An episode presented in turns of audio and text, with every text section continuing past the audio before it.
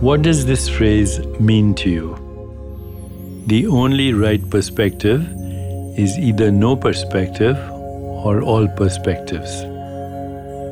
That's a quote from the Buddha.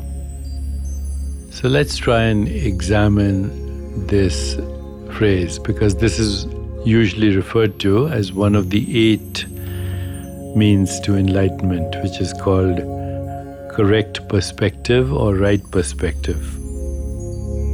Look around you right now at all the objects that you can see in your room.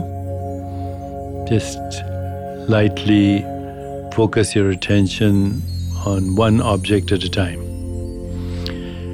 And now look at your own body. Look at your hands. Look at um, whatever you can see with your eyes of your body, perhaps your clothes, your knees, your legs. You are now looking with a certain perspective. Think of your eyes as uh, instruments of observation. Just like telescopes and microscopes are instruments of observation, your eyes are the instrument of observation. You're not the instrument, you're the one who's using the instrument. So the one who's using the instrument is what we refer to when we use the word I. I am a man. I am a woman. I like Chinese food. I was once a baby. I was once a teenager. I am in love. You see, the experiences are different, but the one who's having the experience that which we call I is always the same.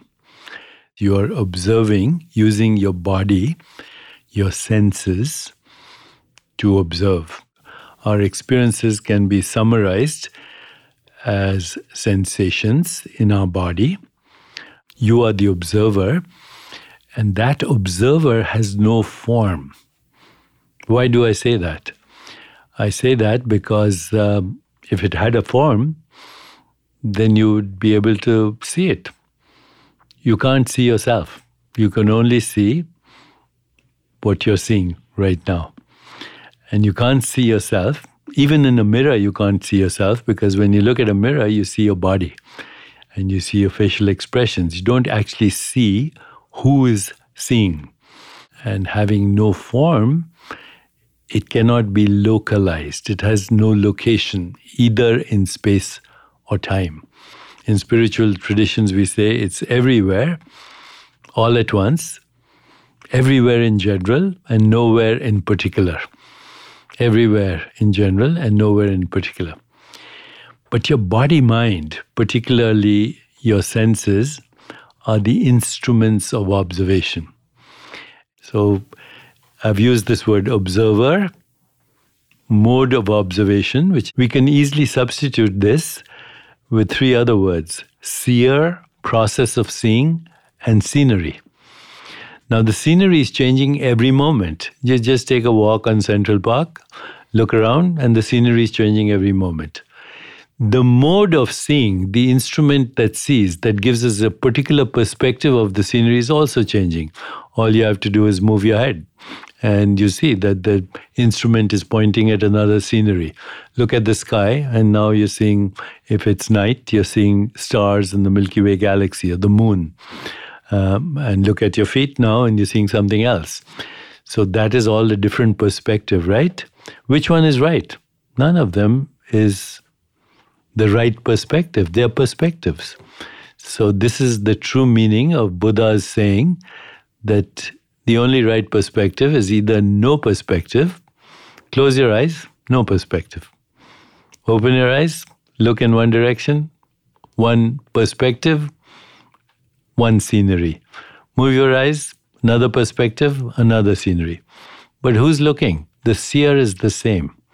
And having no form, it is infinite. You are the infinite, timeless being having a time bound experience that you call now. Okay, but actually, the now is not the scenery, nor is now the instrument of seeing. Now is you, which is eternally present in the midst of every scenery. So that's why this is such an important one step to enlightenment. The right perspective is either no perspective or all perspectives.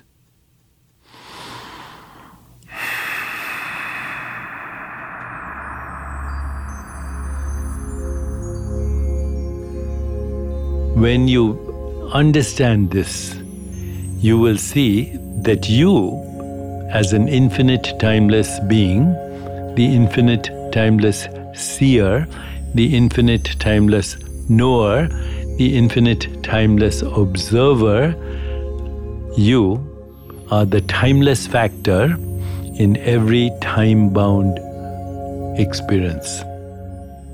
To know this is to be free.